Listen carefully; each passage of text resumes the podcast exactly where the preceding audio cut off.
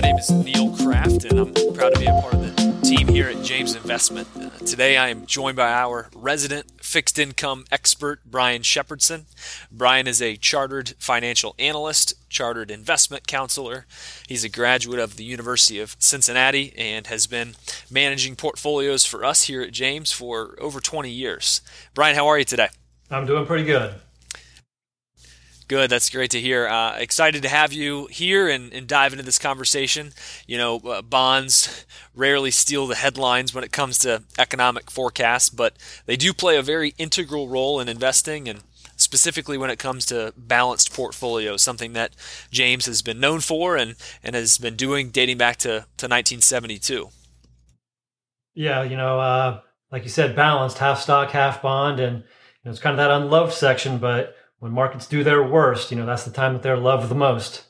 Absolutely, and um, th- there were some times they were uh, that, that, we saw some unloved uh, stocks this year, and volatility in 2020 was certainly an understatement uh, this past year. Um, I think it'd be helpful if you kind of set the stage for our listeners and uh, just sort of how tell us how you're going to look back on 2020 when it comes to fixed income investments. Yeah, as we look back, you know, there are kind of uh, three separate phases. Uh, the first of which was when we remember back January, February, and March when uh, COVID was just hitting our shores. There was a lot of fear, a lot of panic, um, not just uh, in our portfolios, but all throughout our households. But specifically within the portfolios, uh, what we noticed within fixed income was uh, a lot of areas selling off, except for treasuries uh, that flight to quality. A lot of safety type bonds were really doing well. And the longer you went, those long term treasury bonds, those did the best. And then, uh, you know, the Federal Reserve reacted as well. Uh, they cut rates twice, um, two separate times, 150 basis points and another 100 basis points to get rates down to just about zero. From that standpoint, they took a lot of action. Uh, and then they really followed up on March 23rd when they announced an extensive bond buying program we've seen things like this before called quantitative easing, but this time was a little bit different. You know, they announced that they were going to actually be buying corporate bonds and exchange traded bonds, which uh, hold those corporate bonds. And so, from that standpoint, uh, we saw corporate bonds, high yield bonds, municipal bonds, they all kind of rallied back, while uh, treasuries just kind of traded sideways at that standpoint in time. And then that third leg that we've seen, well, that's just kind of been, I'll say, since the end of you know September um, where you know I see a little bit of a sell-off in bonds where uh, yields have gone up and prices have gone down, maybe getting back to normal type of philosophy. Gotcha. Yeah, I think it'll. Well, 2020 will be in history books of the future when, it comes to schooling and things like that.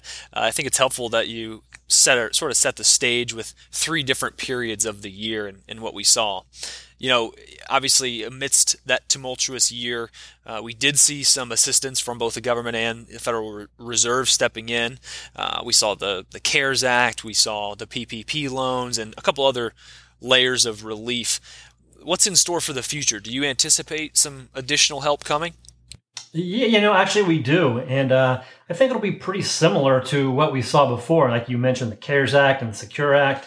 Uh, and from the standpoint that I think that Washington wants to do as much as they can to help out. Now, the Federal Reserve has, you know, basically said they've done all they can on monetary front, so we need a little bit more fiscal spending.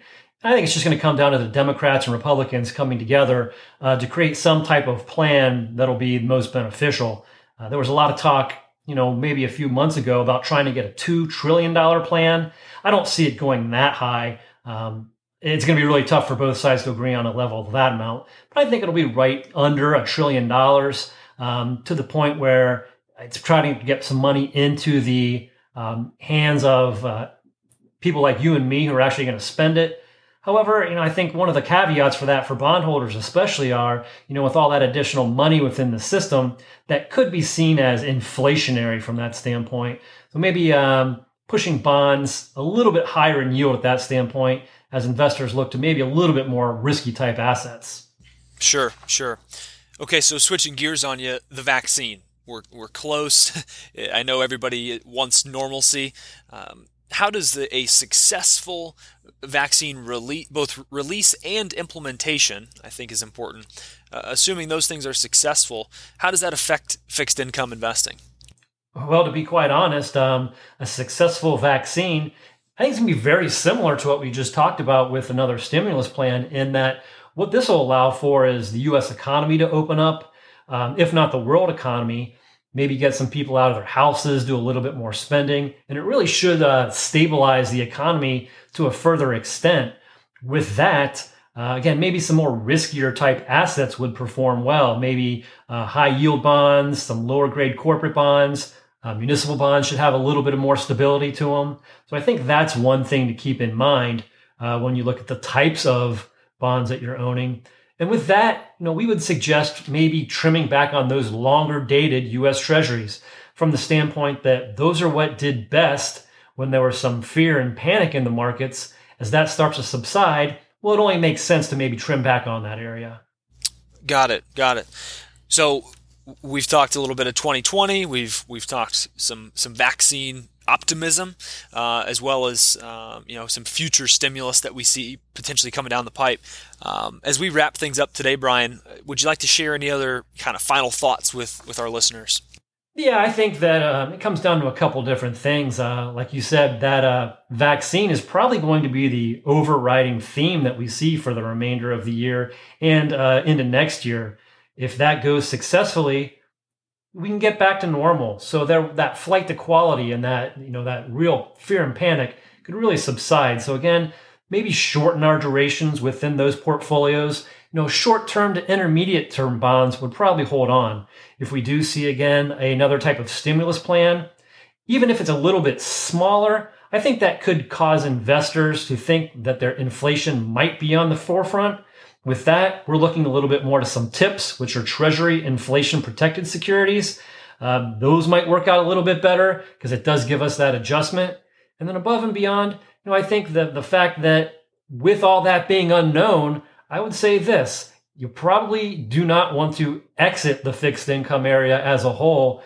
You know, again, we could see a, a, second wave, we could see trouble in the winter months, or, you know, even if there are just problems with any type of uh, product and supplies coming in from other countries, it could cause another wrinkle. So, with that standpoint in time, maybe being a little bit more conservative with our fixed income, yet again, we certainly would not be uh, exiting the arena as a whole. Brian, it's a privilege to have you here today. We appreciate you taking the time. Hey, thank you very much. I appreciate it. For those listeners who wish to get a more in depth summary of our thoughts on the bond market, be sure to visit our website at www.jamesinvestment.com. And remember, your future is our purpose.